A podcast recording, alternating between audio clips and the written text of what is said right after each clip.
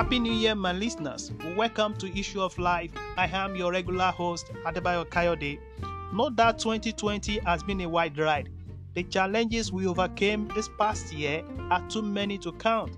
It is hard to believe, but the year has finally come to an end.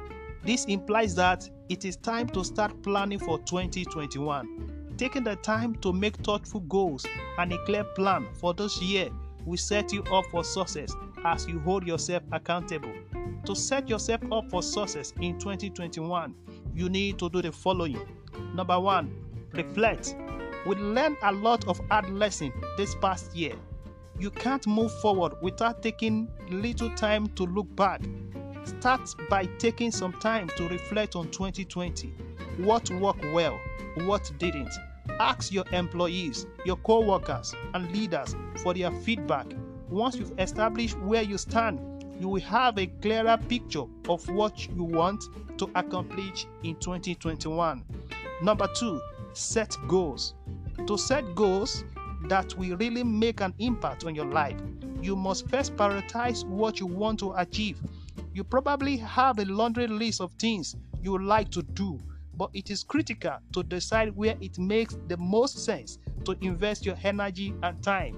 Don't forget that all of your goals should be smart, specific, measurable, achievable, realistic, and timely. By putting all of your goals through a smart filter, you increase your chances of successfully completing them. It's important to rank your goals in order of importance to determine your focus. Have a goals board in your office or in a visible place that you can see every day.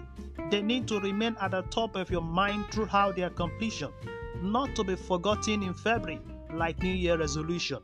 Number three, feedback. Setting goals should not be done in a vacuum. Once you've developed and prioritized your goals, test them out by asking for feedback from others.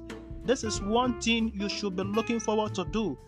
Asking for feedback doesn't only improve your performance or serve as a means of motivation, it also serves as a tool for continuous learning. Number four, accountability with goals. After you finalize your goals, it is time to put measurement in place to hold yourself accountable.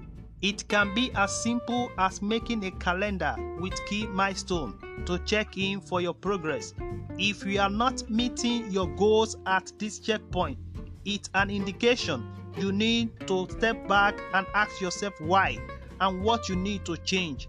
Your goals shouldn't be rigid and you should expect to adjust throughout the year as your priorities change and your business evolves. Winning smart start with a plan. Write the goals down, but stuck with it. If you are committed to your goals and dedicated to achieving them, you will find yourself energized by the possibilities and motivated for success in the year. This year, God will do wonders in your life. Till we meet again, God bless you.